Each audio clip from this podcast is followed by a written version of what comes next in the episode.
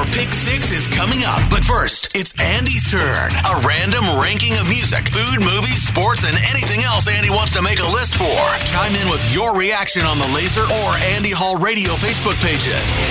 It's Andy Hall's Pick Six on Laser 103.3. Today would have been former U.S. Attorney General Janet Reno's 85th birthday. Now, before you go getting sore about a mention of anything political on my show, number one, easy, Tiger. I don't do politics on this show, and I don't plan on starting today. And number two, one of the absolute funniest things I've ever seen in my life was comedian Will Ferrell's impersonation of Reno on Saturday Night Live back in the day. Dancing to the Knack's My Sharona, which, by the way, was the number one song on the charts the day I was born. Fun fact. Anyway, I like to laugh, and Will Ferrell's impersonations have always been among my favorites. So, today I'm giving you my Pick Six Will Ferrell impersonations. Starting with number 6, Neil Diamond. And it's not because he nailed the impression, but because of the parallel universe he created in having the beloved crooner turn into a total degenerate in his fictional portrayal. One of several times I literally shot a carbonated soda through my nostrils thanks to Ferrell. At number 5, James Lipton. I almost choked on my popcorn the first time I saw Will Ferrell channel the soft-spoken and cerebral host of Inside the Actor's Studio. This one, in stark contrast to Neil Diamond, was spot on in every way, shape, and form. From the hair and makeup to the mannerisms, the eye movement, everything. As a fan of Lipton myself, I couldn't help but love this impersonation. In at number 4, George W. Bush. Now, I don't care what side of the aisle you identify with politically. Ferrell's take on Bush 43 was money in the freaking bank. But here's the thing.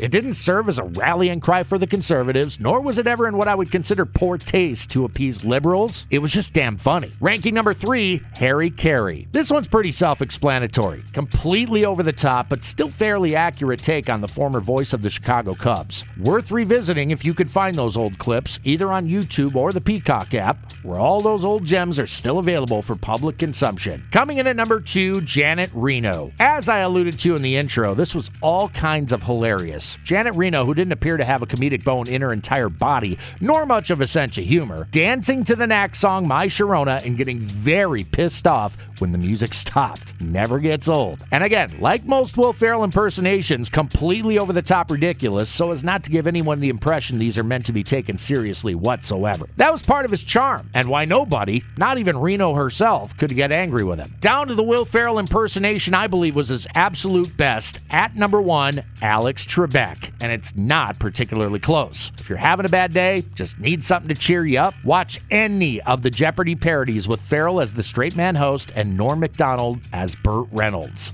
It doesn't get any better, friends. Take my word for this. It just doesn't. And that is my list today. Thoughts? Opinions? Bring them on. That was Andy Hall's Pick Six. Looking for your thoughts and opinions on the Laser or Andy Hall Radio Facebook pages. Stay tuned. Your Pick Six is coming at the top of the hour on Laser 103.3.